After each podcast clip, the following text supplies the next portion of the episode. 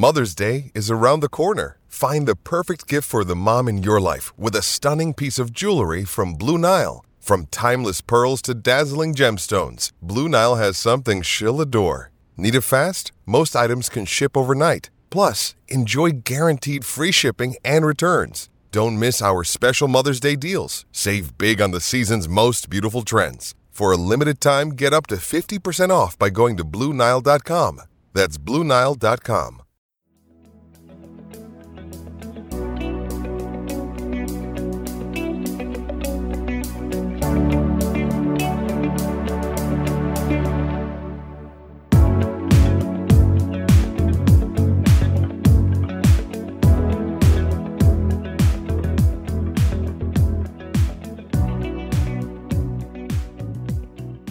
This is the decision point with Anand Nanduri and oh baby.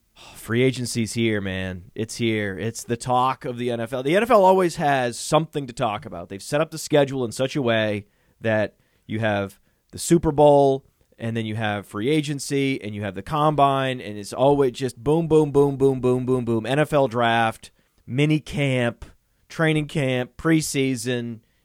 There's always something. There's always something. And, and in those little cracks of time where there may not be a relevant NFL story or uh, date on the calendar, Brian Flores sues the league. there's there's always a reason to talk about the NFL. I'm very interested in NFL free agency because we have some quarterbacks that are going to Yep. go to teams to be starters. We have a great wide receiver class. We have an underrated running back class, and we have an interesting, super intriguing tight end class. But it all starts with quarterback, and first and foremost, he's not a free agent. But we have to kick off any conversation about where guys are going, where guys would fit, who's going where. You have to always start with Aaron Rodgers. What's up with Aaron Rodgers? Is he staying in Green Bay? Spoiler alert. I'm with you. I I I'm not a fan of it. I'm I'm not I'm look, I'm I not doing? a fan of him staying in Green Bay just because okay, look, right? Historically really good to great quarterbacks moving places in recent times has gone pretty well, right? Peyton moving to Denver, that worked out pretty well. You had Brady moving to Tampa, that's worked out pretty well. You had Stafford moving to LA, that worked pretty well. I think a big part of this that we've covered before is I think your average quarterback knows what they need. And if you're significantly better than that, then you really know what you need. And if you're Aaron Rodgers, right? What roster is more ready to go win? You saw you see what Green Bay did, right? Green Bay assembled a very, very good roster, and you couldn't win with them in back to back years, right? Ultimately speaking, that falls at the feet of Rodgers. I mean, you scored 10 points in a home playoff game. At that point, you look at their cap situation you look at all the guys they're going to lose. That 2021 team is going to be a lot better than the 2022 team, even if they happen to have, you know, a- a streak run and win it all. That's what it's going to take. It's not like you're walking into this as the NFC favorite like you did last year. And if you go look at, in look, No. I understand you do not want to be in a division with Herbert and Mahomes. I get it. But if you go look at Denver's roster, That that is a real uh, yeah. problem that Denver Well, has I mean, like, recruiting if you're the if you're the Raiders, right? You're potentially waking up this morning feeling like, all right, we have Derek Carr, we'll we'll do something here, and you could wake up tomorrow with an Aaron Rodgers trade to having a pretty good quarterback and having the fourth best quarterback in your own division. Like this is the insanity that could happen in the AFC West if this goes down. I think he stays in Green Bay, uh, but the speculation's fun, right? Like uh, him potentially in Pittsburgh. Man, would that jolt that team right back into life? I, I just I I find it tough to believe that given everything that he's done, I feel like if he was gonna be moved, we would have more of an idea now. Right, because other teams are going to start to assemble their rosters. They're going to start to do X, Y, Z. Like you can't just leave everybody out in limbo forever. So I think that decision is going to be made sooner than we think, and I think he stays in Green Bay. and I think he'll take a discount. I think he knows that by taking less money, he improves his chances of winning, and he has nothing left to do. right? There's nothing left in his career but to win. He's had a Hall of Fame career. He's been an MVP multiple times. He's going to the Hall of Fame.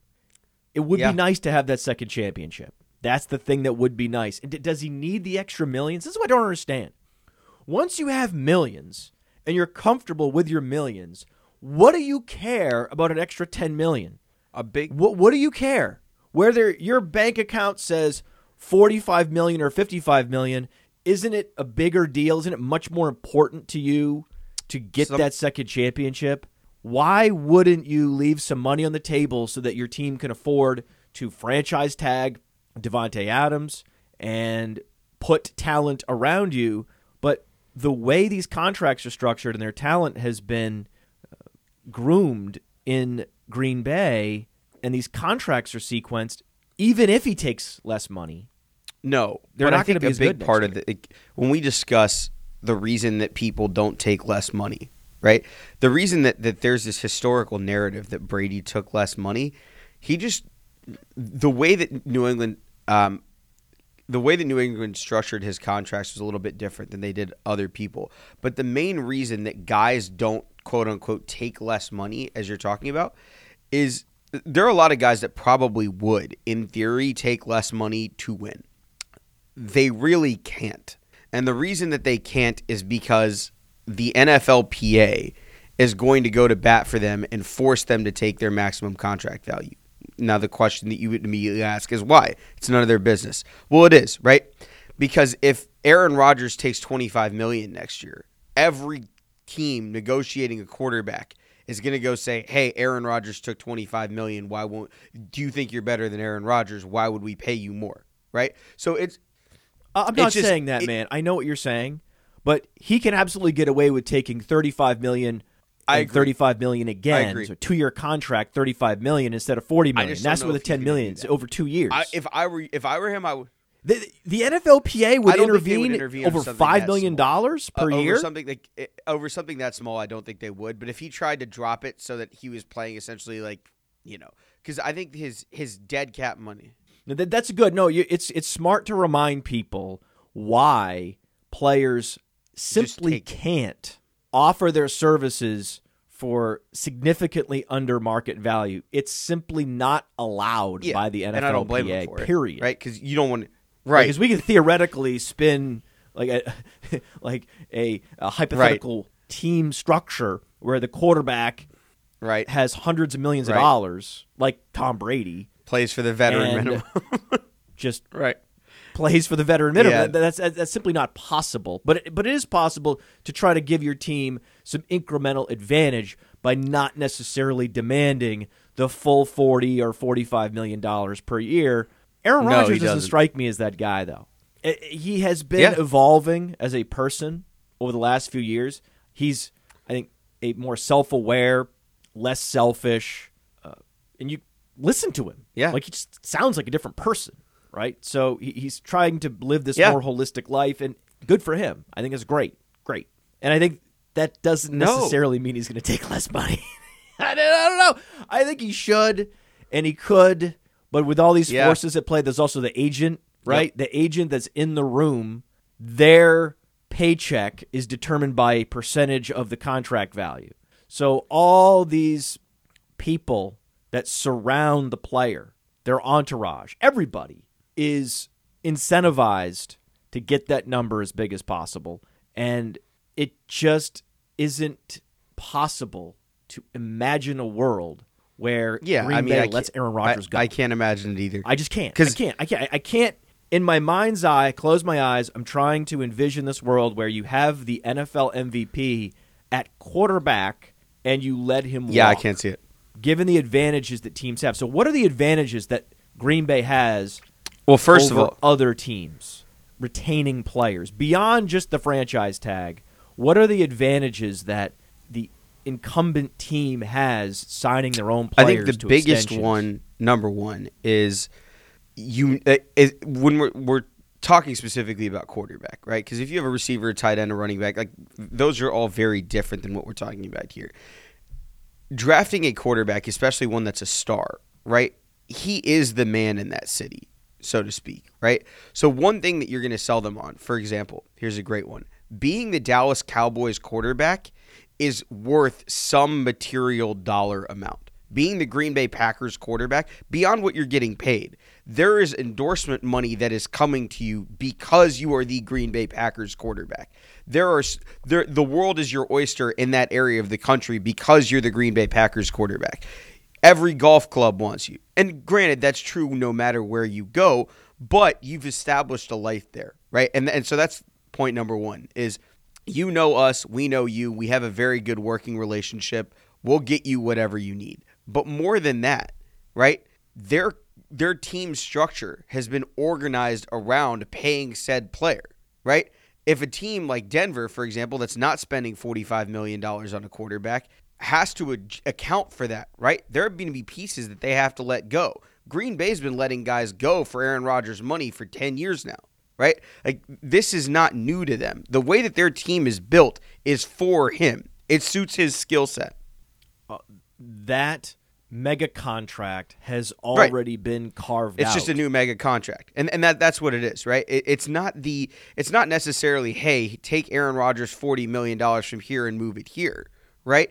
It's this team has already been built around what you do well. Like if you go back to that well, and Gr- oh yeah, Denver also need to give yeah, up yeah, assets yeah. to get Aaron Rodgers so at the trade? end of 2022. So at the end of this year, Aaron Rodgers will be a free agent, and his void years will accelerate to the cap. And at that point, Green Bay is really in, in scramble mode. So what they're trying to do here, if they can, is get an extension done and push that money out further to alleviate some of the cap stress that they have now and keep some functional roster together. Now, how much will he take and what does that number look like? I have no idea. It's just one of those things where if they can't get an extension done, you all but know he's gone. He's he's gone.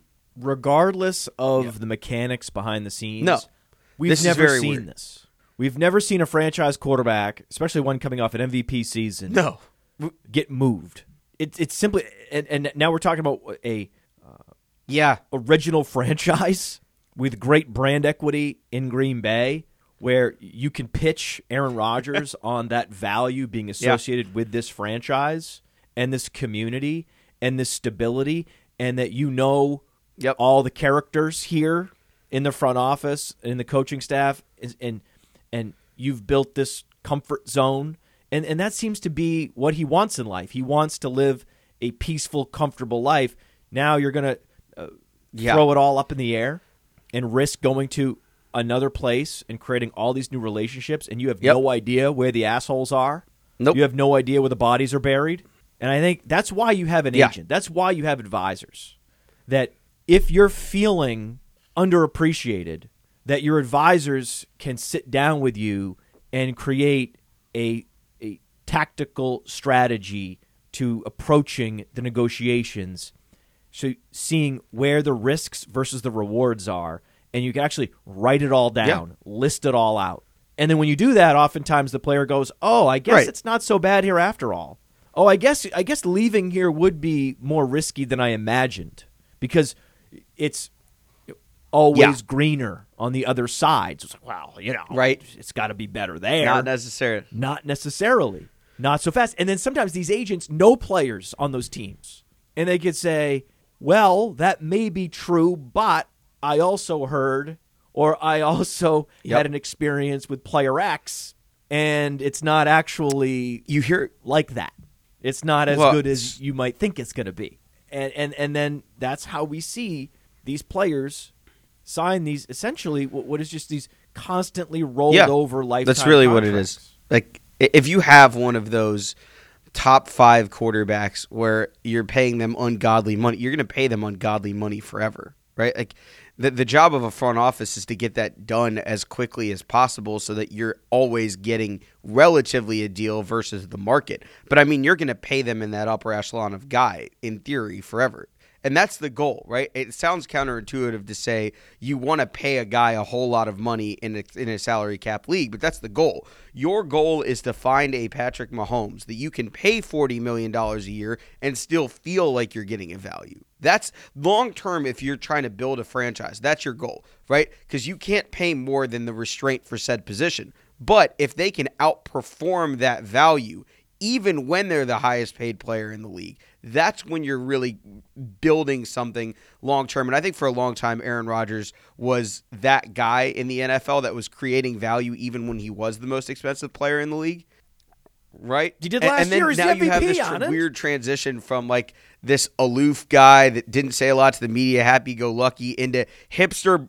And, and, and now now it's Destroyed Jeff Brett Janis. Favre. Like this is this is the weirdest timeline, and I, I feel bad for Green Bay fans because it's got to feel like it's Favre all over again. Uh, is he retiring? Is he going to another team? Like th- they lived this this cycle 15 years ago, and it's kind of wild that, that we're back here again doing the same thing. Now he's Yeah, got, it's he's got a man bun. I like it. I like the new Aaron Rodgers because uh, listen, I did not like the old Aaron Rodgers. Did not like him. Least favorite quarterback in the league. Now he's in the mix of quarterbacks that I Yeah, I mean, like- am fine with. I'm, I'm now officially fine with him. I, instead of like having this, I think for a raging really long dislike. time, we just as casual fans wanted him to be Brady in terms of the way that, in, in terms of of the, the way that he outwardly shows how much he cares. And I think that it's not necessarily fair to guys like Justin Herbert who just aren't the most vocal, outspoken dudes that they get knocked on, especially in the pre-draft process. But when you look at Rodgers, right? Like you could tell, you could see it all over his face in that playoff game. Dude was devastated, right? And like the thing was, and the reason that you and I came on, where we were like, I can't imagine Brady retiring with that as the last image, right? I just I can't imagine that he walks away from Green Bay with his final image being, you know, a home playoff loss in which he put up ten points. I, I just that part of it because people are talking about, oh, he could retire. Yeah, I mean, it's obviously it's on the table. I mean, he's pushing forty, but I don't think he's retired. He's not retiring, and, and I'm not Oh, even God, sure if. Brady's retiring. Are we sure I Brady's will tell fully you this. retired? if there is a situation in the NFL that I think Brady would come back to, it's Kyle Shanahan and it's, and it's San Francisco to close out the fairy tale, so to speak, and come home, go home, Just go and- home. and Yep. you, Go home. uh, Oh, Trey Lance. Trey Lance dynasty owners. Oh God. that would do so much no. in terms of, of of juggling juggling quarterback situations in San Francisco. But look, like there is there Th- th- There's that Jimmy Garoppolo con- right carve out And already in place. I don't know that there is a better one to one fit out there right now. The run game does a lot of the heavy lifting for San Francisco. They need you to make five to six big time throws a game. What has Brady done his entire career from 2001 to today? Eh, Look, it's it, when it was first floated out there, I kind of laughed in my head, but I'm like, wait, he's much like Michael Jordan, he's a narrative builder, right? Like you you watch these productions that he puts out. There's a narrative. And I think the best way to clear out the Tom Brady narrative is oh, he retired, the boogeyman is gone to oh shit, he went home, we're all screwed. Right? And that one last cuz he did say he would play till 45 and I think that that matters to him. I do. I I, I do think He's a savvy businessman. He is. You do do not uh, underestimate his ability to get what he wants. I think that under that facade, and, and I love him, like I like him, but I think he he's a conniving motherfucker. I think that his interpersonal skills are excellent. I think everyone around him appreciates him and enjoys his company and will lay down in traffic for him. Yeah. And that's what you want in a leader, in a leader of men. But I think when he's sitting down with his people, with his conciliaries, they're they're going next level with the strategy and the tactics to get what they want. It's so far as they perhaps engineered that exit from New England, that that was actually Brady's doing all along. And Bill Belichick perhaps had didn't realize what was happening, that he was getting played because Brady looked at the roster and knew this roster's not good enough. And he also saw there were a handful of teams in the league that had rosters that were ready to win if they just had a quarterback, namely uh, Tampa Bay. And then he looks at that defense and he sees Suh and Pierre Paul. They're all aging. They're all past the age apex. He sees what happened in the playoffs. He just couldn't score enough points to beat the Rams. And he's like, I, Right. I can't win with this defense. I can't win with this defense.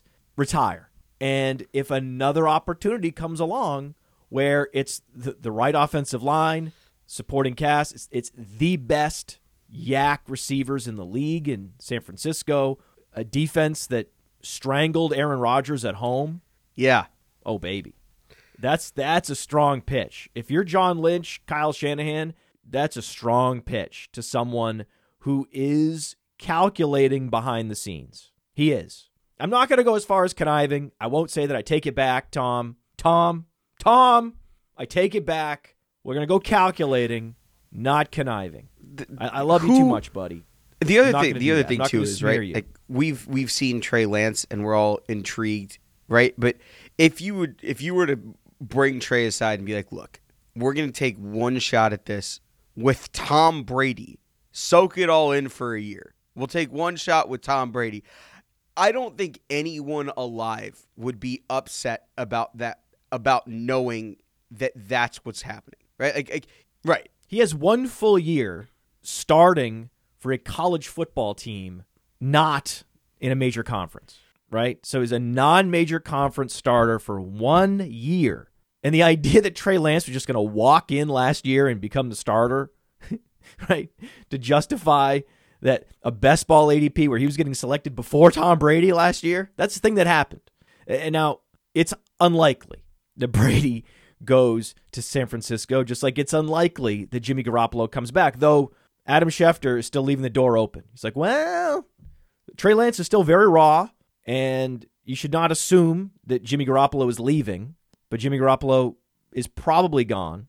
But before we talk about Jimmy Garoppolo and where he could go, there's another non unrestricted free agent who should be on the move this offseason, and that's Deshaun Watson. Deshaun Watson could be the best of all, right? Better than Rodgers, better than Brady, because he has the mobility with the incredible touch on the deep ball. So there's a number of dominoes that have to fall before the actual free agents, right? The guys that are actually unrestricted are going to be able to even start a negotiation. Because it's like, whoa, don't, don't talk to me yet. Mitchell Trubisky's agent, Marcus Mariota. hey, love you, buddy. Yeah. Just hold on a minute. We we got some phone Yeah. calls to make. Some, some quarterbacks that could be real difference Yeah. makers. We'll, we'll we'll we'll get back. to. Um, I mean, I think it's it's funny that that there are dominoes that have to fall before, right? I mean, it's the same every year, but it just feels like one of those years where if Rodgers stays, Watson's the big domino to fall. And the thing is, until we get clarity, who's gonna you know jump on that? And Houston reportedly wants five to six assets, including three first round picks. Like, like they're asking for the moon, and I, I they're not gonna get it. It it's just Well, here's the thing, though. The Rams just won the Super Bowl using a strategy that revolved around punting picks for veteran players. And not just any veteran players, high impact, top Right. five players of their position. Von Miller, Jalen Ramsey. Here's all our draft picks. We'll never t- draft a guy on day one or two unless it's, you know, this uh, 160 God. pound speedster from Louisville that won't get a target Yeah. maybe for his entire career. but other than that guy, we need that guy. That one pick we have, that one day two pick. Oh, gotta get that guy. But that blueprint may convince a team. You know what? If the Rams can win by punting picks for Stafford and and, and impact defenders, why can't we? because your strategy hasn't been based on that for years, right? If you're going to punt picks the way that the Rams have, one of the super underrated things about Les Snead and the Rams front office and management is they hit on a lot of those later day picks and they're able to replace guys they lose at lower impact positions with guys that are NFL starter quality or above in rounds four, five, six, seven, and undrafted. What do I mean by that? Jordan Fuller, sixth round pick. Travin Howard, I believe undrafted. all of the like there are multiple pieces littered throughout this Rams roster that started in the Super Bowl that were late round picks that are making next to nothing. Now, how a big part of this is health. And and and don't forget savvy free agent signings. Rob Havenstein was drafted by New Andrew Orleans. Whitworth. I mean, he was I think 35, 36 at the time, and everybody was like, "Oh, is he going to retire?" Because that was They drafted Rob Havenstein was a second round pick, and he was the other anchor other than Whitworth, who was a savvy free agent signing. right. They got Odell Beckham for nothing. They they signed Robert Woods, Oh. right, when he left Buffalo. They drafted Cooper Kupp, right? Eh, eh, Right? And then Higbee and I obviously Everett moved on to Seattle. That's the thing that people don't understand. Of their homegrown like if you go look at roster construction, the Rams have the sixth most players on their roster that they drafted. The notion that they only have stars is outrageous, right? They're great at self scouting. They're great at self scouting, and the most important thing that they do is they know what they draft well, and they will let somebody go when their market value is too high and replace them with somebody else. Right? Like it, it's like we were talking about earlier. Late round picks are all are all lottery tickets. They're all coins to put in a slot machine. Unless Snead and company have figured out, okay, we can draft safety really, really, really well. You know what's hard to scout? Cornerback. Let's just go pay for him. We'll draft our safeties and we'll and we'll pay all of our cornerbacks. We'll we'll give up whatever we need to give up for them. We're- just going to go get our guys, right? Just ask the Jacksonville Jaguars. C.J. Henderson, top ten pick. And then linebacker, another position. The Rams have historically, in Les Snead's tenure, never really paid a linebacker. It's just find them as you go. Because why? If your coverage unit is good and your pass rush is really good, your linebackers are kind of just a guy, right? It's it's a very unique team building structure that pe- people are going to try to replicate Smart. the top end of, but you can't replicate the whole thing unless you can replicate the back end of being able to draft well enough to backfill all the guys that you lose. I think the strategy is too risky and too difficult to pull off. If it were me, I would mimic the general roster building philosophy that you don't overpay running back, you don't overpay linebacker. But the idea that you're just going to punt all your picks and sign a bunch of veterans to bloated contracts, that's generally a failed approach. That's a hard road to be successful. They did it, and congratulations. But I think that using the NFL draft and building incrementally, creates a more enduring roster. So I think that that's the way to go. If you were starting from scratch, I don't recommend the Les Snead Rams approach, but you have to marvel at what they pulled off. the the big thing that nobody really discusses about if you're going to build a roster that way is your stars have to stay healthy. And be awesome. They have to and be awesome. Yeah. They have to they they have to perform at the level of their contract or higher and stay healthy. And I think that's a big part of it too is no one has invested more in, you know, preparing athletes for injury, preparing them for rehab, doing all of this stuff. There's an entire Rams staff that purely deals with making sure guys aren't overworked in practice. There's an entire staff of people that make sure they're they're eating the right things. That they're do- it, it it goes so far I need that staff. I need that staff for me. right? It goes so far beyond that because if you if you think about it, right? How many front offices would have even attempted to bring Cam Akers back? That that takes a plan from A to Z to get him back in any capacity. Forget for a stretch playoff run, right? There is not another team in the league that's likely going to be able to do that. The a big part of the reason the Rams are the way that they are is they self scout well. We've gone through that. But also another thing is they've invested so much money in making sure their guys stay healthy that I, I think other teams need to copy more of that than they need to copy the roster building because the roster building is just difficult to do as is. Matthew Staffords are not available on trees every year. You- You're not going to have a Jalen Ramsey that's available every Well, year. Well, this year there's multiple Matthew Staffords. There's an Aaron Rodgers. There's a Tom Brady out there. If someone can make the right pitch, there's a Deshaun Watson, though he has flaws and concerns that Matthew Stafford did not come with that kind of baggage. Yeah, but also they're not 33. Well, Sean Watson's in his 20s. No, that's that's a different story. There's difference making quarterbacks available kind of Absolutely. that can help you go to a Super Bowl that can that can be a, there there are Super Bowl winning quarterbacks like Rodgers and Brady. Watson certainly is capable. There's also Russell Wilson who is kind of out there, pseudo dangled, maybe available, no one really knows. That's the toughest one. Right? We we know that Aaron Rodgers could be moved. That, that's there's a higher probability that Rodgers is moved than Russell Wilson. It's even higher probability that Rodgers is moved is that Deshaun Watson is on the move. Deshaun, I mean, this is a depreciating asset, and Houston needs to cash it in. Look up right now. Go back and look at Russell Wilson's last three playoff wins.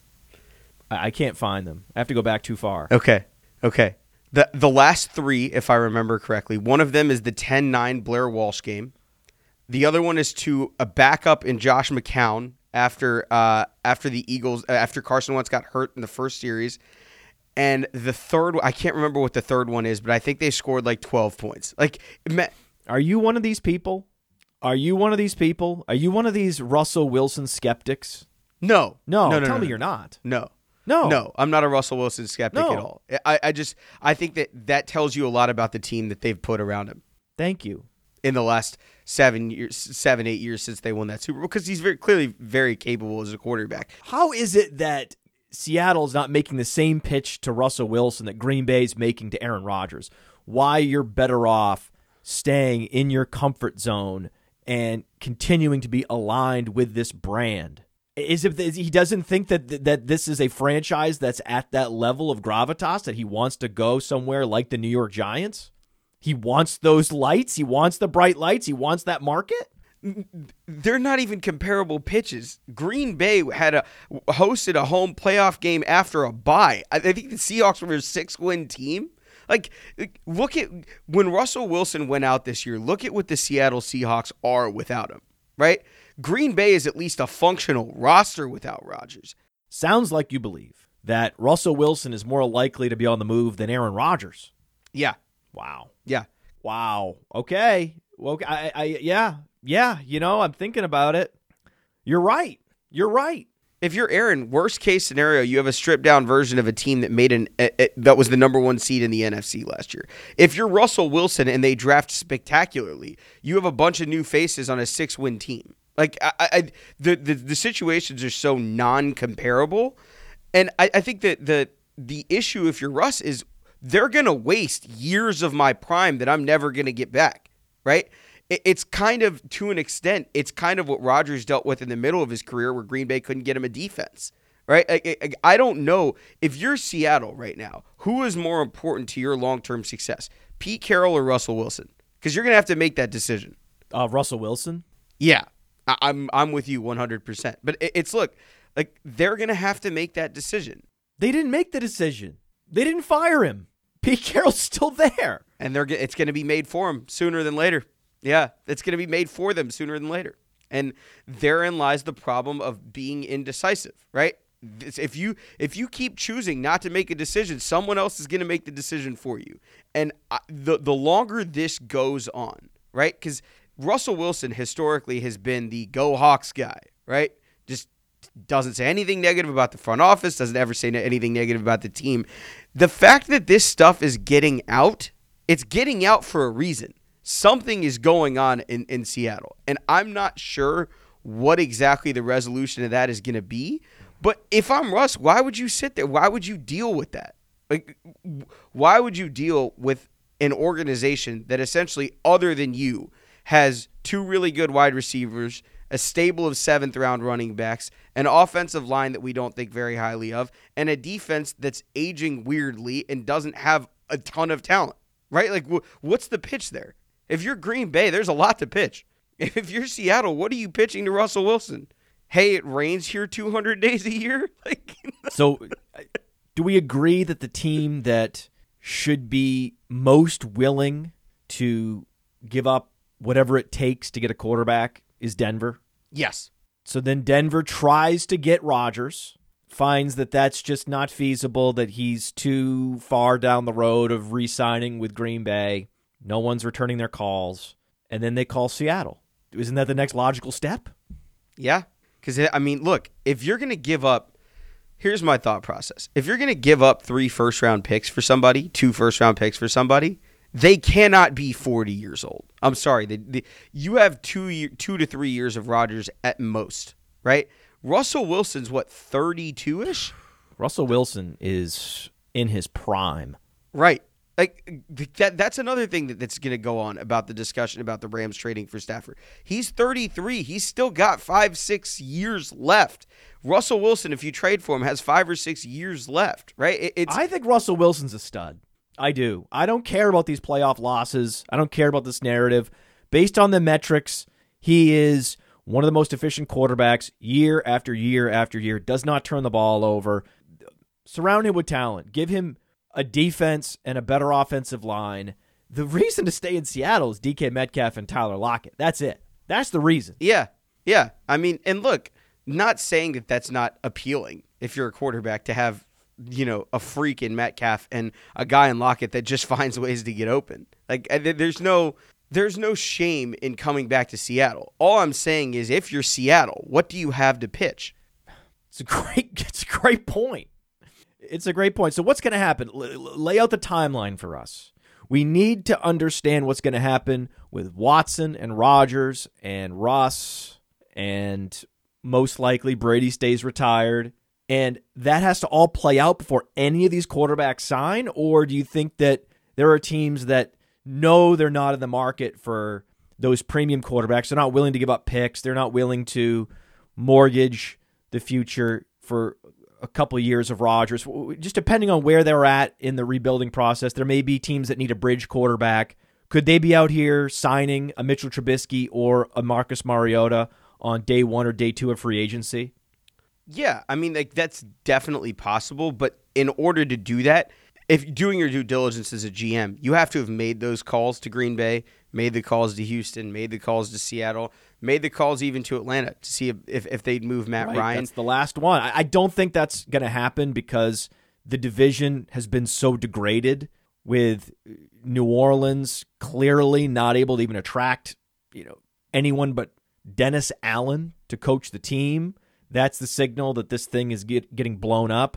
And the Buccaneers losing Tom Brady and Carolina flailing. Carolina's going to go for it. They're going to try to get into the playoffs at eight and nine. You can see it already.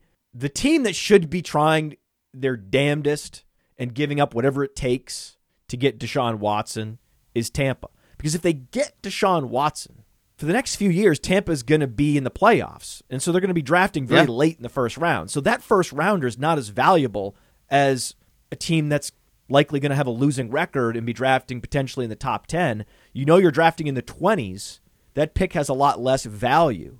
You need, I'm sure. I mean, hasn't Jason Licht already called Houston and offered two first rounders? That seems to be something that should have already happened by now.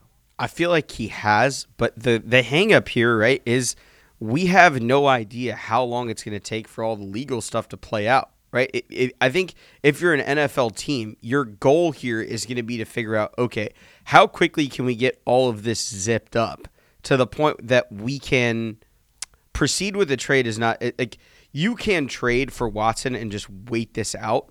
The problem is we need some kind of clarity, right? And you can't give up two to three first round picks and other assets, which is what Houston wants. The other the other assets. I love that there's other assets, like the three first rounders. The, they they want three first round picks and reportedly two to three starters. I'm like, uh, that's just an asinine trade request. I, I mean, yeah, I get. There's a guy like that in every dynasty league. Right. Yeah. Give me your next 19 first round picks and I'll give you Tom Brady. Okay, guys. Go pound sand, bro. yeah, I just I I don't know what what what's going to happen with that end. I think the first domino to fall is going to be Rodgers, and I think it's going to be an announcement that he comes back to Green Bay. Um, Brady probably stays retired, much to the chagrin of all of us, because we'd love to see him play again.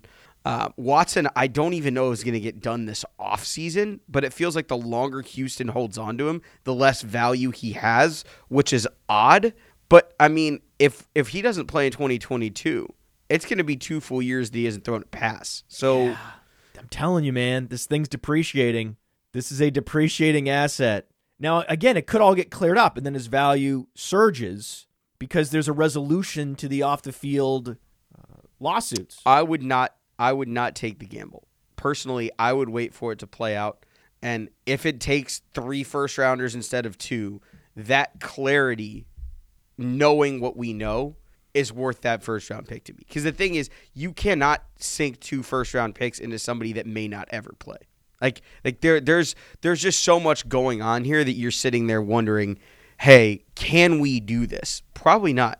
Like you can't you can't sit there and sell your fan base on, hey, we have the rights to Deshaun Watson if he can play. So, would it make sense for Tampa to sign Trubisky for 10 million and then continue to pursue Watson throughout the offseason?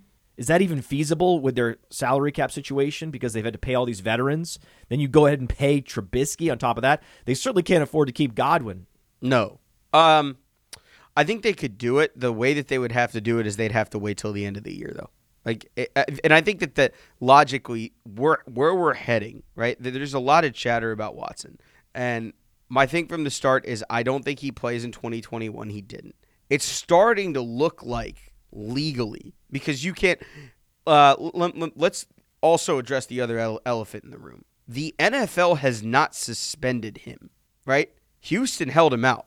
So if you, in theory, were able to, to obtain his rights, the NFL's gonna suspend him, right? They just haven't been forced to that measure yet. Oh, then you definitely need Trubisky. Yeah. Well, if if he misses 2022 also, who's to say that he doesn't get suspended a full season in 2023? And now you've traded three first rounders for a guy that's going to start for you potentially in 2024. Like there's there's just no way to wrap your head around that. Cuz at that point he's 29 pushing 30. Like there's so much that needs to be resolved here that if you're asking somebody, "Hey, why not get him at a discount now while things are cloudy?" Well, the discount isn't a discount anymore if he's not going to play for two years, right? Like, like th- there's there's so much of this that needs sorted out before I'd even consider doing it. The discount is not a discount. The discount that you're going to get on getting him now versus getting him later, it's not worth the lack of peace of mind that knowing that having a resolution would bring. So if I were the GM, I would not do it. I would not do it right now. Wait for that. Let them hold let them hold the proverbial grenade as long as you want them to because they're going to have to move him eventually the thing is they have no they they can't do anything about when they move him if they want what they what they think he's worth Do you agree that Trubisky's the best available unrestricted free agent? Is Jameis Winston available Yes, but he's coming off a torn ACL. send him back to Tampa I think that'd be fun You think Jameis Winston's better than Mitchell Trubisky? I don't. I don't know. You know, like I, I the the thing is, we've seen Jameis do incredible things and terrible things. We've seen the same from Trubisky, but the level of talent on their team was not equatable at all. So I have no idea what Mitchell Trubisky is really as an NFL quarterback. I know he started a lot of games for the Bears under Matt Nagy, and and early on there was a lot of smoke and mirrors, and and you know like they did well offensively, like well enough. Um, I just I don't know what he is as an NFL quarterback. Whereas Jameis Winston, I can tell you what he is. He is potentially the most reckless quarterback I've ever seen, and at times it's awesome. But he wasn't reckless last year. no, right? Which kind of proves to you that he can be tamed to an extent. He's not going to be able to participate in camp. This is why I'm out on Jameis Winston. If my team signs Jameis Winston, I'm not happy because you can't install the offense fully with a guy with a knee brace who's rehabbing. Matt, what is there to install? If he goes back to Tampa, what is there to install? If he goes to Tampa, right? Yes, he has Mike Evans. They just run it back. yeah, I yeah. think that the move is to go Trubisky. okay. According to Mike Clay, Teddy Bridgewater has the most perceived value of all these unrestricted free agents. I like Bridgewater, but what? You had Jeudy and Sutton and even Tim Patrick and two of the best, most athletic receiving tight ends in the league, Fant and Okwuegbunam, and you couldn't do anything? Come on, man. Come on. Teddy Bridgewater is an adequate backup. It's true. At this point in his career, we've decided this is what he is. This is what he is. He's a quality NFL backup. There is upside with Trubisky. There's upside with Winston. That this is a these are players that have the arm talent, the athleticism, that they could actually help you win some games. There are some games that Mitchell Yeah. Trubisky won in Chicago with one of the league's least impressive supporting casts, with one of the worst offensive lines. I want to see Trubisky get a second shot, and I want to see Marcus Mariota get a second shot. So that's the one for you. The one for me is Marcus Mariota because the thing is, I I feel like his we erase a lot of the good stuff that he did in Tennessee because of what immediately followed with Tannehill and the success that they've had after. Right, all the guy has done is put his body on the line over and over and over and over and over again. And I think the past couple years, getting the chance to actually heal up and be fully healthy and not take two years worth of quarterback hits that you just have to take. Because, I mean, it's not just sacks, right? We look at it as, oh, so and so got sacked. Joe Burrow got sacked 70 times.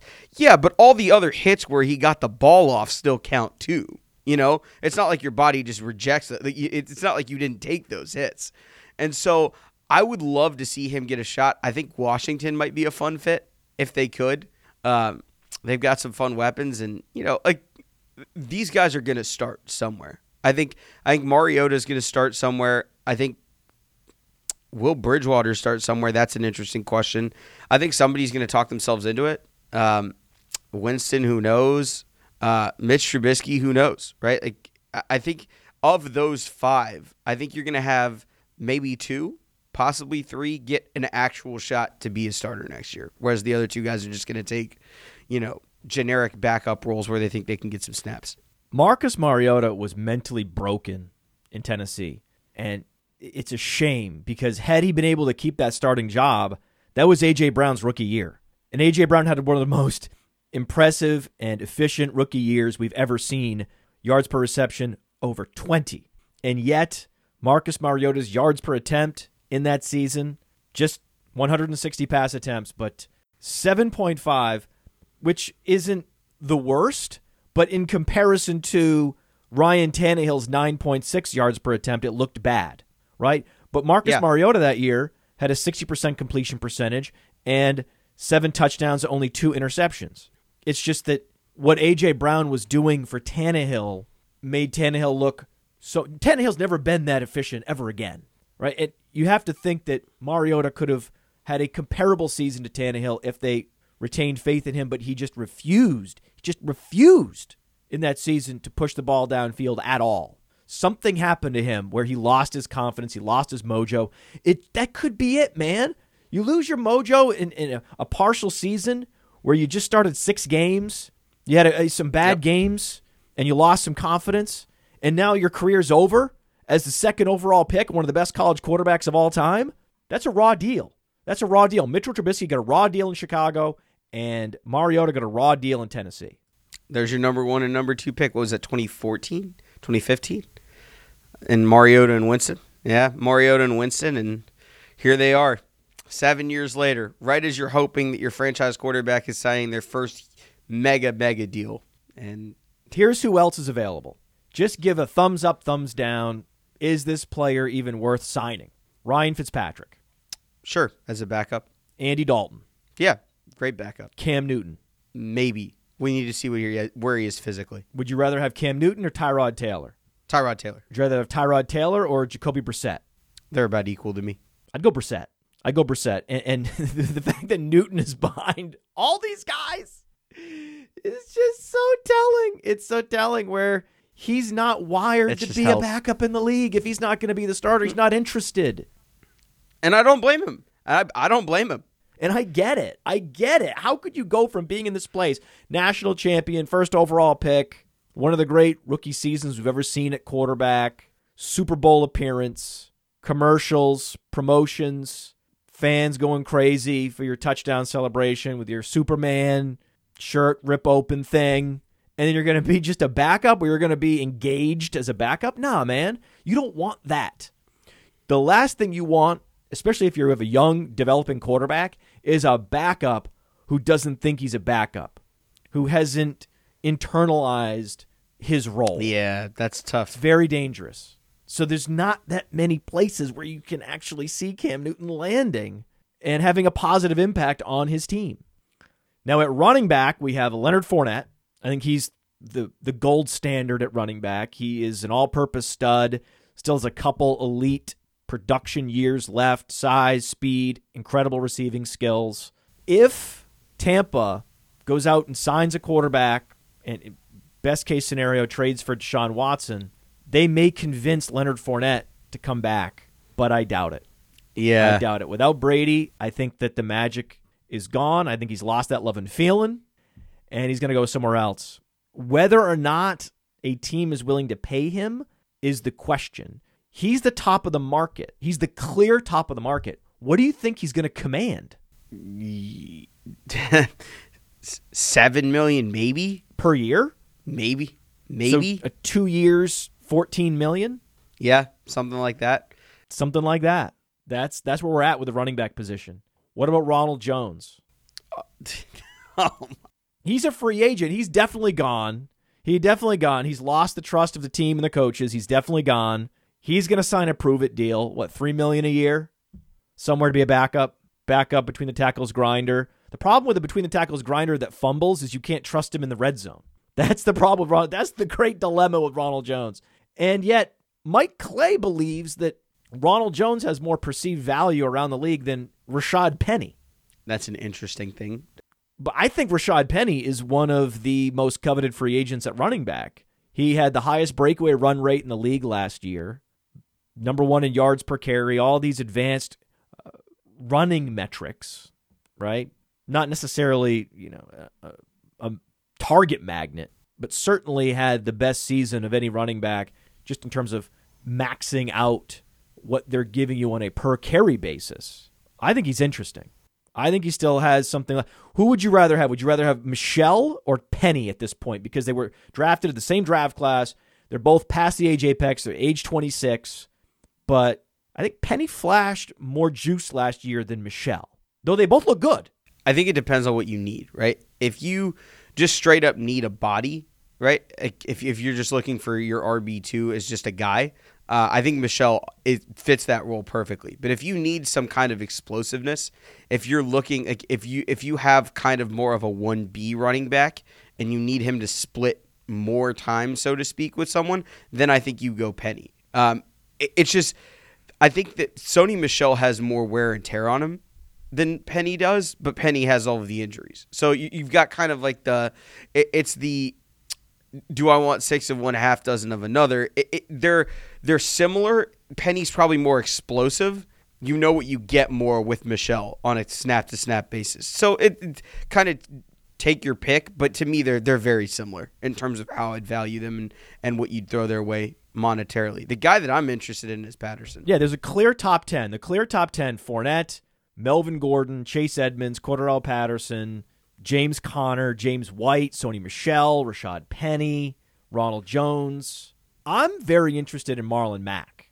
Marlon Mack is interesting to me because I think Marlon Mack just got unlucky that he got hurt in the year that the team drafted Jonathan Taylor. What are you going to do?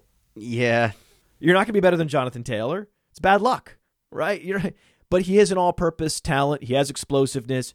He is a quality receiver out of the backfield. He demonstrated that at South Florida. Also, in his first couple years in the league, he was actually used more as a satellite back. He was accused of bouncing too many runs outside. I like him.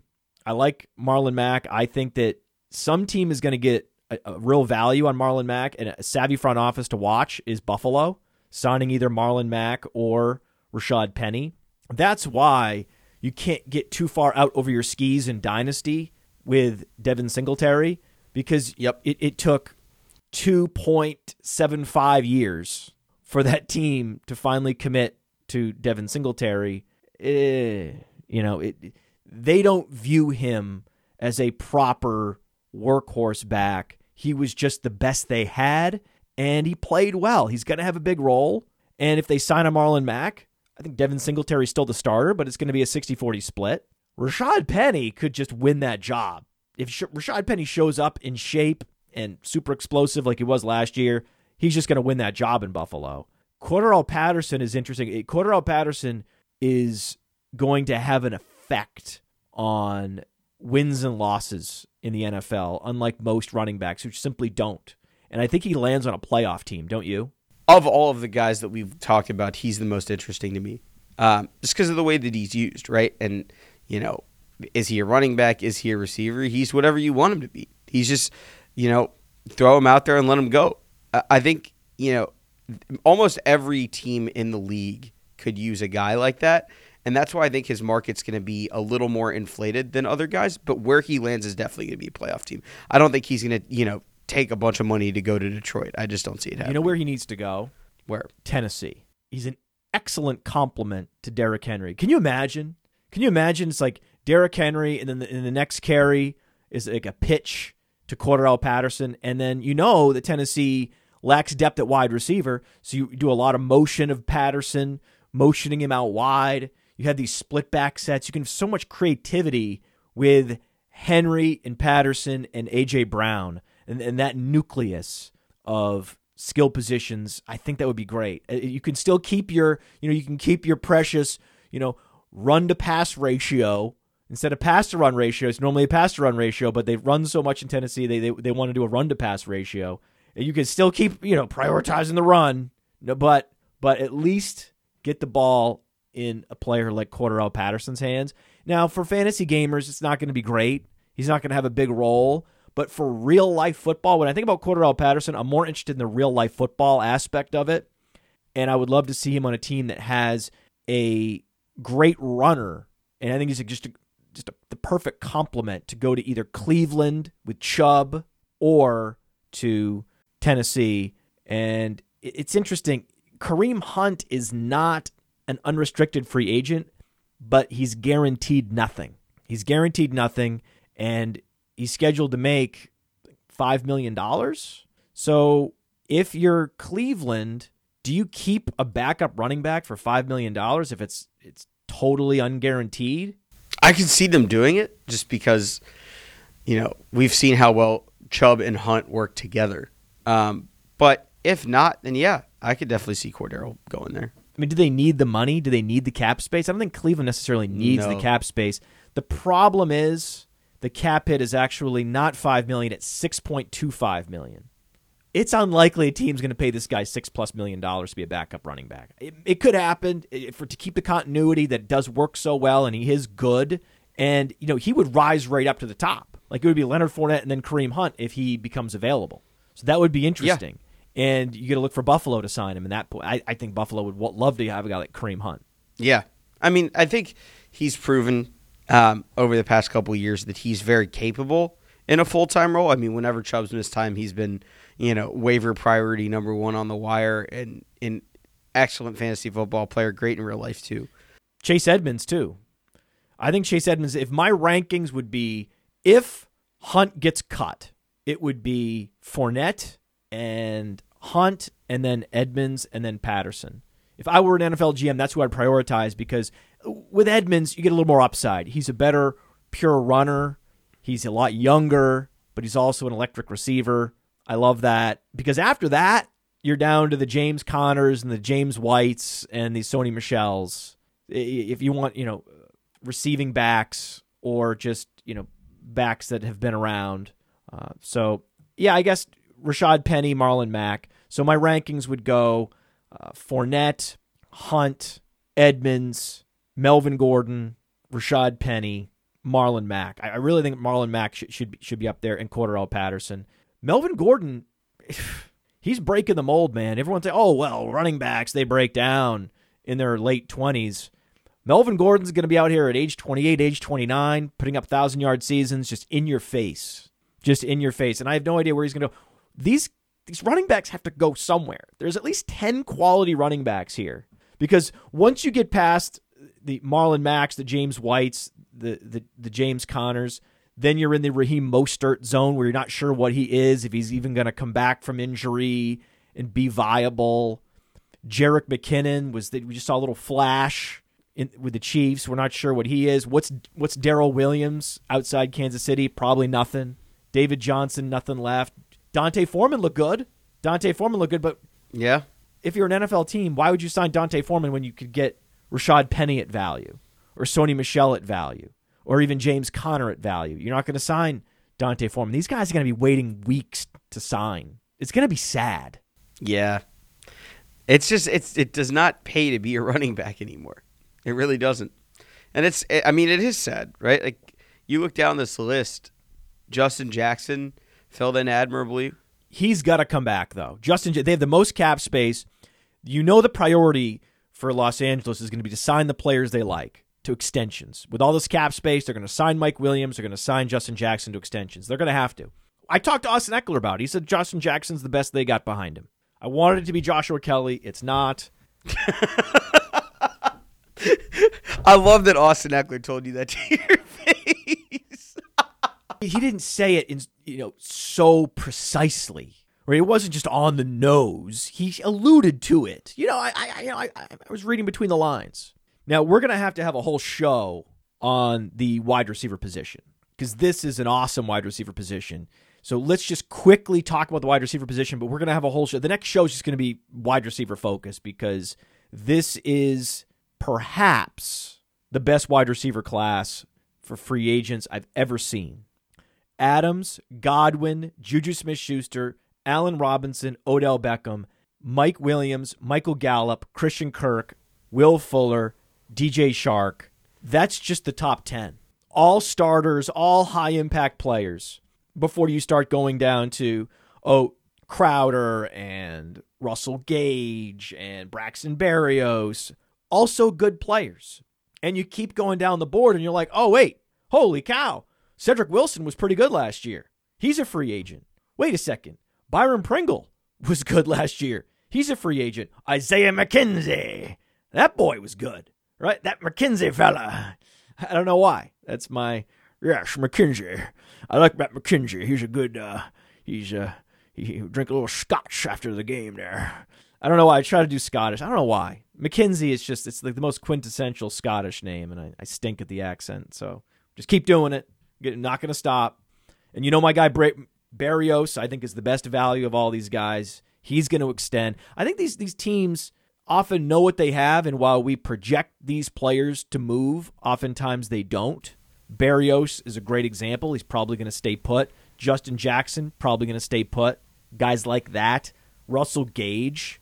My sense is Atlanta knows what they have with Russell Gage, and he's going to stay put. I think that pff, if I'm Kyler Murray, I'm lobbing lobbing strong to have Christian Kirk get extended. Yeah, they might not.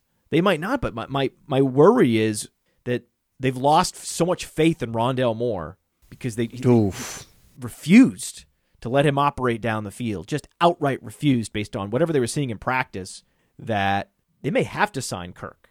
Just re-sign him for whatever, you know, whatever the, the market value is. And then you go down the board, I think a lot of these guys are going to re-sign. I, I bet Las Vegas appreciates Zay Jones. Zay Jones surged. Do you know how heavily the team used Zay Jones at the end of last year. Can I just let me just explain this to you? Let me just explain this to you.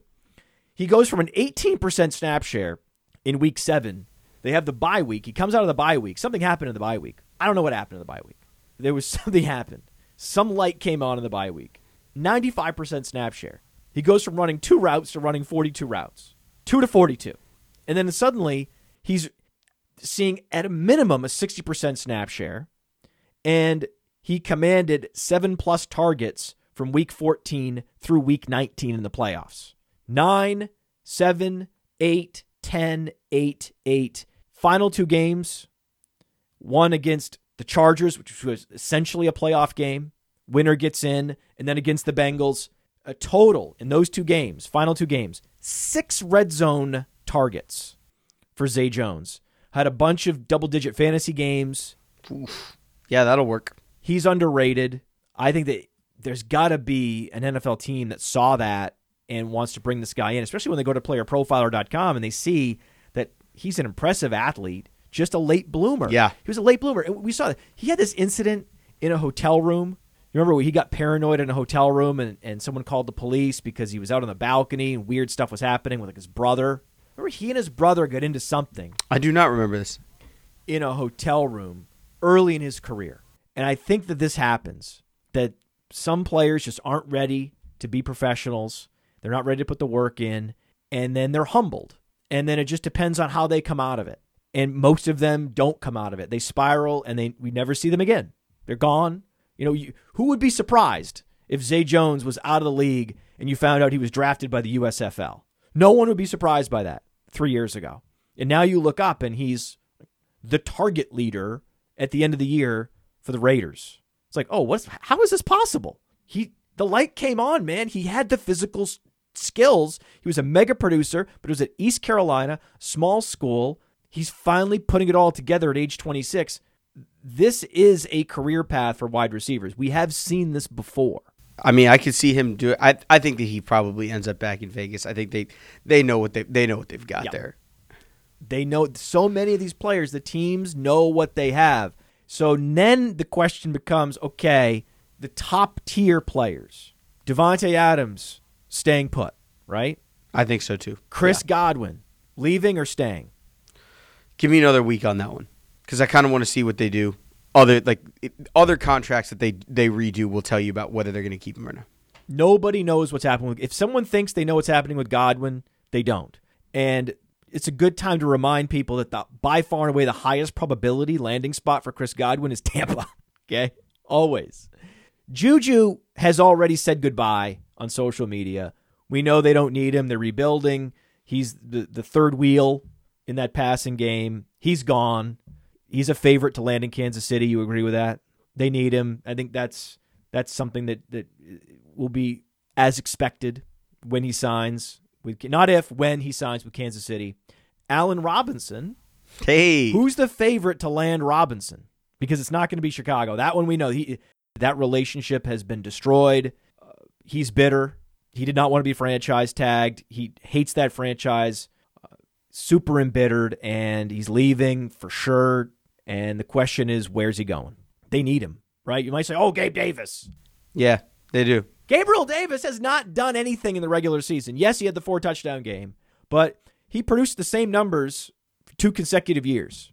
So he hasn't actually elevated his game in the regular season the way you might think because oh that playoff game that was one playoff game it was it was important it it, it matters certainly it elevated his profile he, he he he rose up the dynasty rankings player profilers dynasty deluxe package.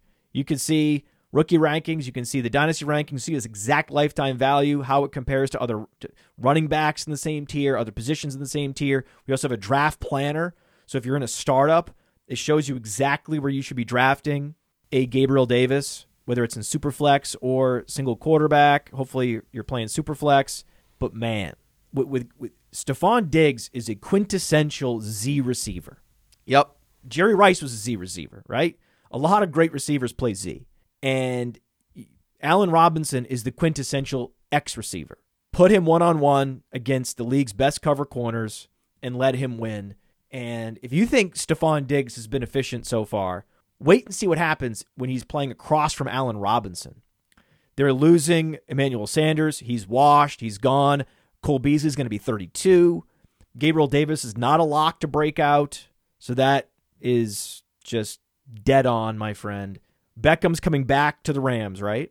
I agree with that. I think he's going to be. He has to come back. They finally develop rapport, and he's playing uh, top of the world in the Super Bowl.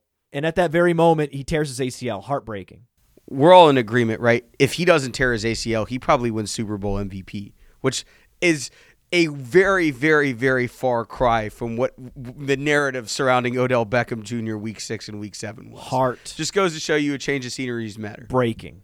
Watching it, I was like, I, I, I was like in pain. I I- like my whole sternum was just like ugh, cracking in half. I was like, this, this guy, this guy did not deserve this. This is wrong. What's happening to him? This sucks. just shitty. And he needs to come back because the beauty is the Rams are going to make the playoffs. So they don't need him in weeks one through eight. If he's rehabbing for the first month and a half, okay. Who cares? Because remember, he was signed to be your third wide receiver. Robert Woods is coming back. Robert Woods is going to be back, and you have Van Jefferson playing well. Not in the Super Bowl, but other eh, other times, sometimes, maybe. yeah. I mean, that's Matt. That's the that's the crazy part about this, right? They're gonna they're gonna re-sign Odell Beckham Jr. and they're gonna get Robert Woods back. It's going to be great. Mike Williams going back. Chargers have the most cap space. Michael Gallup probably gone because he's a third wheel, and I think that they're going to prioritize re signing and extending Cedric Wilson. Gallup gone. We've talked about him landing in Philadelphia, that his skill set is a great fit with Philadelphia. I could see it. I could see him landing in Philadelphia very easily. I could see him landing in Jacksonville. But I think Godwin's going to be essentially the Aaron Rodgers of the wide receivers, where everyone's going to be wondering what's happening with Godwin and Tampa. What direction is Tampa going? What direction does Godwin want to go? And if you're Howie Roseman, you're going to wait and see what happens with Godwin. If you're Buffalo, you want to see what happens with Godwin. Not that they could really afford Godwin, probably, but it, it seems like Adams and Godwin are the only two that are going to command big contracts. That Yeah. After Adams and Godwin, it's going to be value, and that's that's where you Yeah. think oh Buffalo's going to maybe dabble on a value receiver. Uh, but but who's going to pay up for Godwin? Who can pay up for him? Philadelphia could. Certainly Jacksonville could. Uh, the Chargers could, but I think they're just going to prioritize signing the guy they they know and that he has rapport with Herbert, built-in rapport. Why would you mess with that? Although Godwin would be would be cool. Once Godwin signs, then Gallup will then be on the move somewhere Yep. and might look up and he's got a Jacksonville Jaguars uh, helmet on. Not great. Right? That wouldn't be great for him. No. Trevor Lawrence played hurt last year. He had that that shoulder injury that lingered all year. And I think he's going to be healthy. They're going to improve the offensive line. Evan Neal likely going to Jacksonville, the 101, according to the mocks. And look out, right? He gets his college teammate back at running back. Woo! Right? DJ Chark likely gone. Yeah. I think they draft somebody though. Yeah. So they're going to draft. We know they're going to draft. They have two third round picks. This is a very good wide receiver draft class, by the way. It's a very deep wide receiver, so they could go David Bell at value. Uh, Justin Ross could fall to them. There are a couple small school receivers, Jalen Tolbert and Christian Watson, slipped in the third round. yes. Give me Justin Ross back with his college quarterback. I love that. Th- yeah, there's a lot of options. There's a lot. They're just trying to reprise the Clemson, right? Just bring Justin Ross in. Just bring back 2019 Clemson. Just run Right, so you, you, you lose Gallup. You, you, Marvin Jones' deal expires in a year, and then that you have a nucleus of Gallup and Shenault and Justin Ross. That sounds good to me because then then Shenault can just play slot full time, which is what he should be doing. So I, I want them to get an, an outside receiver and draft another outside receiver just to ensure that Shenault never plays outside of her again. That's the move. That's the move. I think Kirk's going to resign because I, I just don't think they trust Rondale Moore to play that role. So that's my my my theory of the case for why Kirk stays in Arizona. Although he could end up in a place like Buffalo too. yeah. He could end up in a place like Philadelphia. These are just the teams we, we know are going to be in the market for a wide receiver. Will Fuller. Does he play another NFL snap? I think he plays another NFL snap. I have no idea who it's for. It's just the Will Fuller saga is endlessly interesting because when he's on the field and fully healthy, he's still explosive, but he's never on the field and he's never healthy. So I I don't know what you do. Like if you're a team that signs him, right? Like either he's a depth signing or you put him in a cryo chamber and bring him out come playoff time. Like I don't, I don't know. I don't know what to do with Will Fuller. Has anyone ever tried that? no, but I want to see someone try it. That would be genius. so last guy I want to talk about briefly, DJ Chark. He's interesting because he has size and he has explosive downfield playmaking ability. So if you have a mm-hmm. field stretcher with size, I'm very interested. It makes me think that Belichick might be interested in a guy like that. I think that would be a really. I think that would be excellent because you have Kobe Myers again, slot flanker. You have Kendrick Bourne at slot flanker. Also, there you have two slot flankers. Whoever's playing Z versus slot, who cares? They don't have an X, right? They don't have one. So they need someone that can play outside. You see a lot of these guys are to either re-sign like Mike Williams and Odell Beckham, or they might command more money than New England wants to pay. Uh, Allen Robinson, for example, Michael Gallup, for example, and then so they might be down to Chark.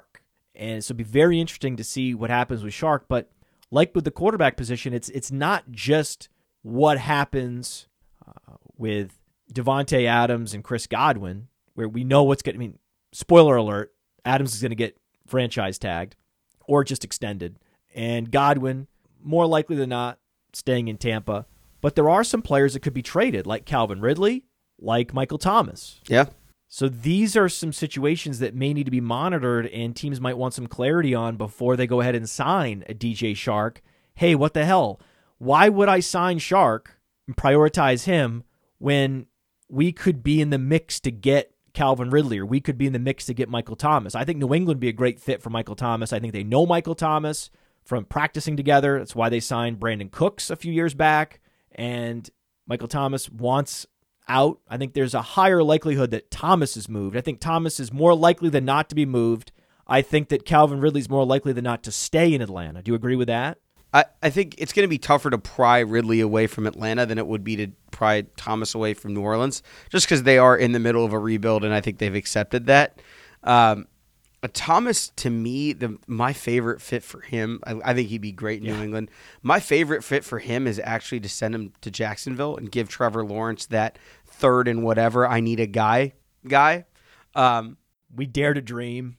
We dare to dream. I've already pegged Jacksonville as next year's Cincinnati. So we just, dude, stop, stop doing this to me. Stop daring me to dream. Can you stop? Stop, dude. Stop with the dreaming and the making me dream.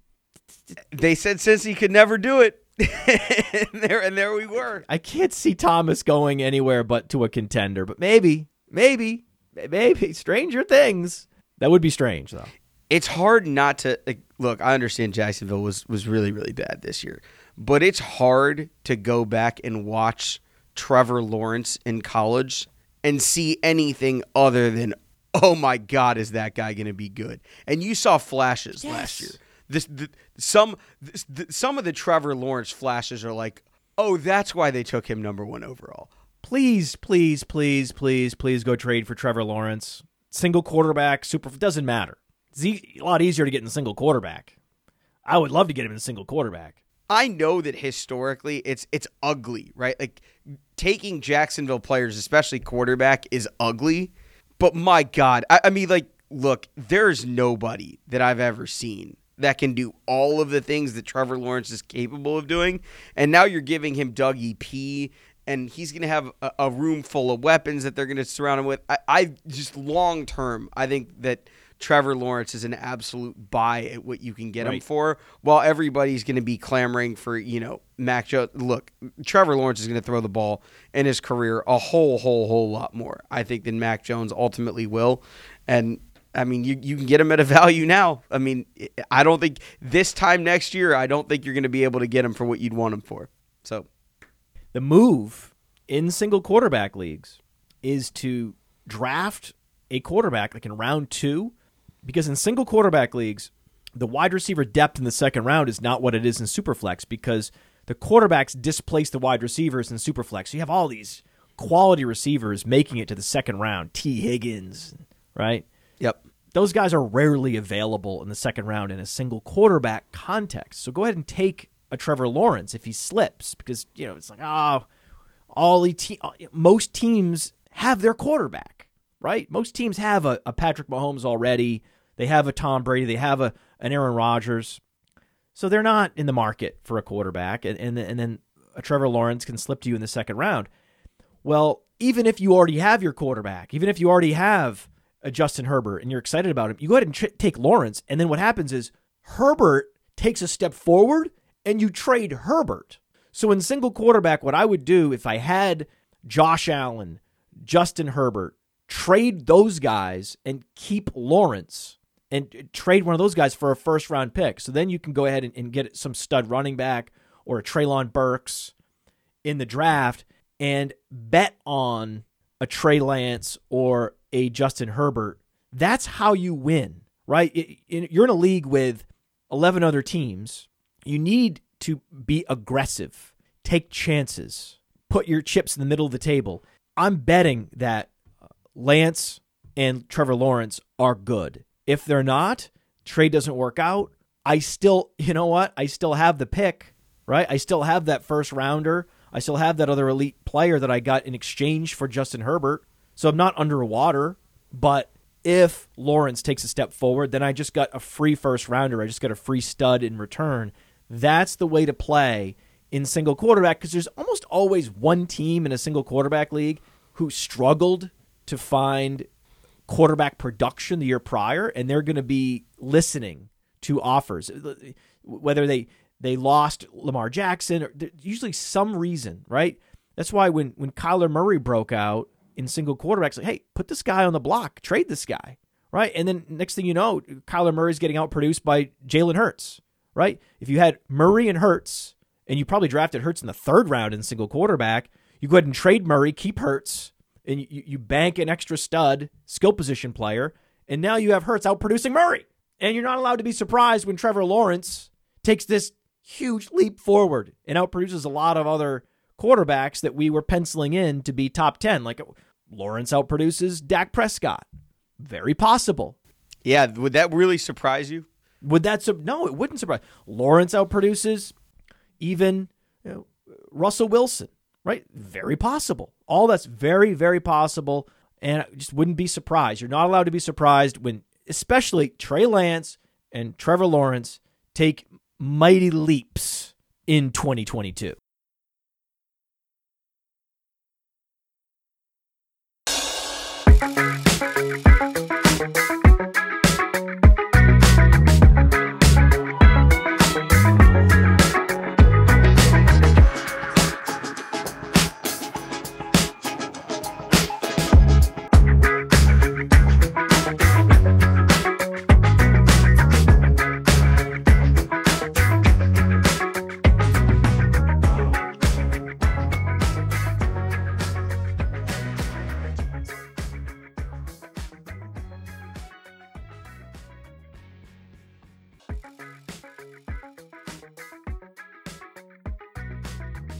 Wouldn't be surprised. You're not allowed to be surprised when, especially Trey Lance and Trevor Lawrence, take mighty leaps in 2022.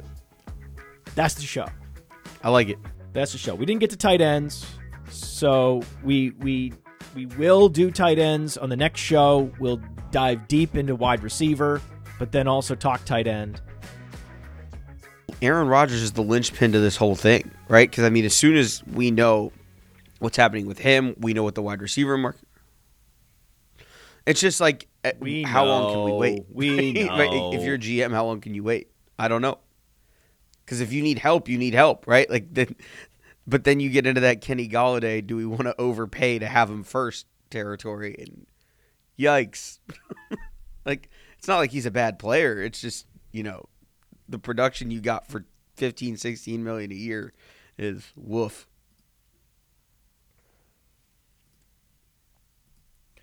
Um, dude, there's some free. Look at this. Look at this. Look at this list of wide receivers. I mean, but there's a lot of value if you go down the board. Like, look at like Zay Jones came on last year strong.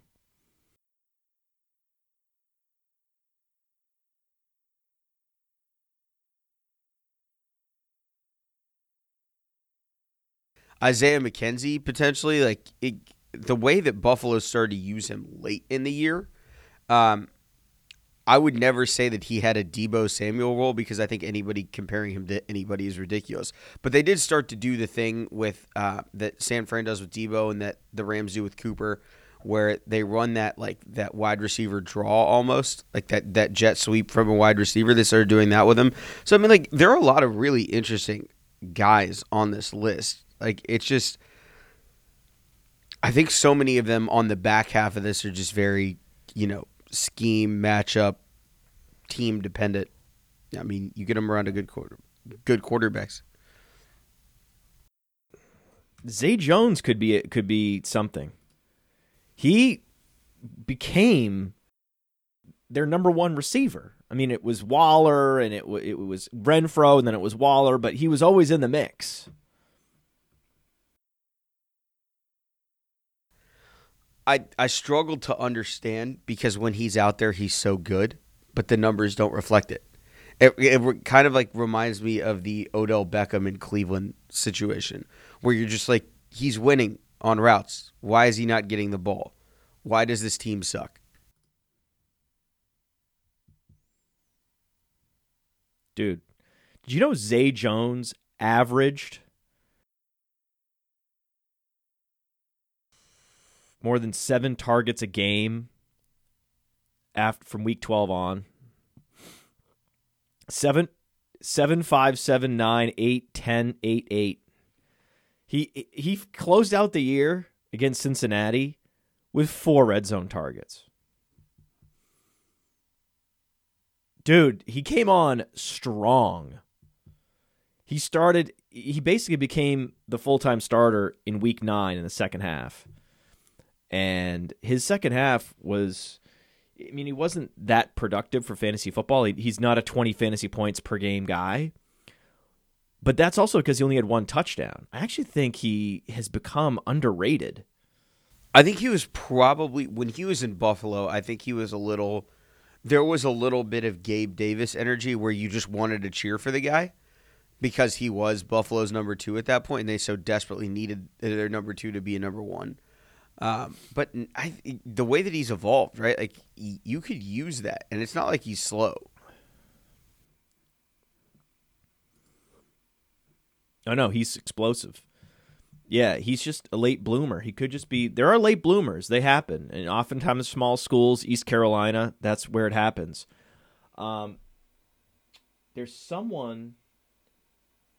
Oh, there's all these like I'm hearing like rumors that that Buffalo's in the in the gonna draft a receiver, which would be crazy. Um, they're in that's the, a huge problem. So, so that's the, that's a problem for Gabe because Davis. I Christian Kirk was essentially Yeah, to saw that. with uh, I mean, Josh look, Allen, like- apparently. I don't think they're trying to replace Gabe Davis if they go get somebody. I think they're trying to replace Isaiah McKenzie. Like, and obviously, especially, right, and obviously, And they having, know Cole you know, Beasley's more old. of that prototypical big slot. If you could go find him, would allow you to do a lot of things. I think if they were to go draft somebody, I think someone in the mold of a Chris Olave makes more sense um, than like trying to find the super freak in, in Treylon Burks or something of the sort. Because if, if you do, that would be That- great. I, I, mean, I've don't get me wrong. They like Burks. I don't know. That's. Beasley. I mean, you gonna, can't- Beasley's going to be 33, That's and his yards per reception crashed I mean, last it- year to 8.5. His air yards crashed. His targets went up, but his air yards crashed. He's he's not as he's not as explosive as he was. He's lost the fast twitch. No, The guy's and I mean, not you as could good get anymore. by for a while on route running and veteran savvy and guile and whatever you want to call it, but eventually you're gonna run into issues. Like the the league that Cole Beasley entered was a league where slot wide receivers had advantages because nobody was drafting to stop them. Now I would argue that the, the pendulum swung too far the other way, where people aren't paying enough attention to people on the outside, and everybody's worried about the you know the fast twitch slot guys. It, it's just the league's kind of moved away from what Beasley does really really well, which I mean obviously yards are yards. I don't think that's ever going to change, but in terms of you know now you have Right. a Mike Hilton in Cincinnati that's literally for stopping guys like that. You you know, um, I I think you've got kind of a a weird situation there where they'd probably look. I think they wanted Isaiah McKenzie to replace him. Like I think that's what they their goal was. It's just I don't know that that's going to happen. We'll see. Um, Isaiah McKenzie's good though. I mean, I, they, they, that that Isaiah McKenzie's the classic type of guy where the Yeah. team that has him appreciates him. Uh, but then enough people saw him on island games in the playoffs play well Yeah. late in the season that he could get some money from Yeah. someone. I think Zay Jones is a great Send him back too. to Buffalo.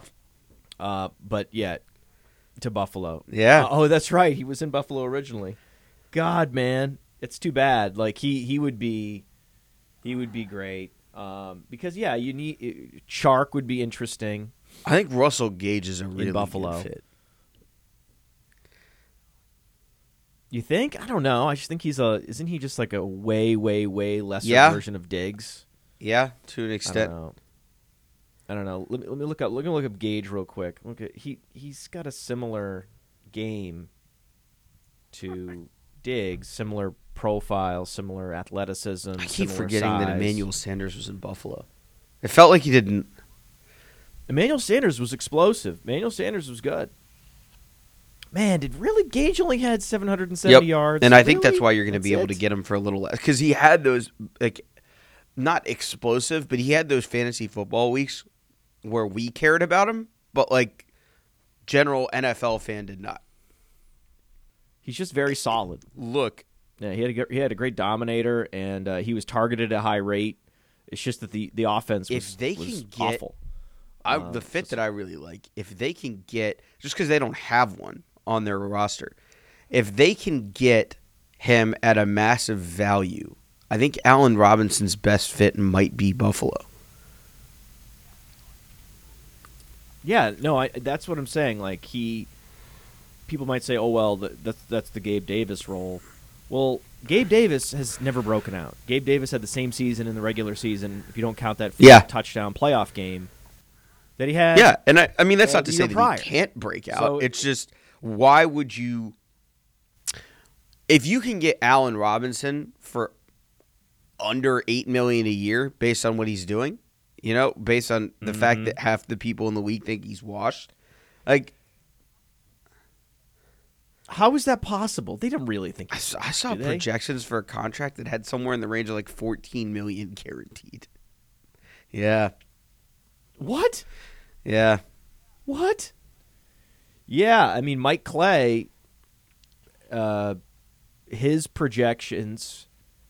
Uh, uh, are um, have Adams, Godwin, and Juju Smith Schuster with more more more If- perceived I- value. See, that's where I draw the line, right? Like, is Juju Smith Schuster actually more valuable than Allen Robinson? I find that insane. I find that insane. Of course not. Like, like of course not. What's the difference between Juju Smith Schuster and. Zay Jones? yeah, and I mean, Zay Jones is Juju's more probably explosive. a little bit better route runner and probably a little more reliable on a third down. But like, sure. We're splitting hairs there. I mean, I don't. Sure. Like, th- that's not. That's not to knock Juju. That's just. I think J- Zay Jones has improved that much, and Juju is. I mean, I don't know how much of it has been. you know, like that part of it has. Yeah. Let's start Let's the do it. show. Let's start. Let's talk about it on the show. I love that Austin Ekeler told you that to your face. Why is he not getting the ball? Why does this team suck? Give me your next 19 first round picks and I'll give you Tom Brady. Okay, guy. Go pound sand, bro. Rob Havenstein was drafted by New Orleans. I take it back. I take it back. Havenstein was drafted by the Rams. I apologize to Havenstein and his whole family. That was a mistake. They drafted Rob Havenstein was a second round pick, and he was the other anchor other than Whitworth, who was a savvy free agent signing. and now you're giving him Dougie P.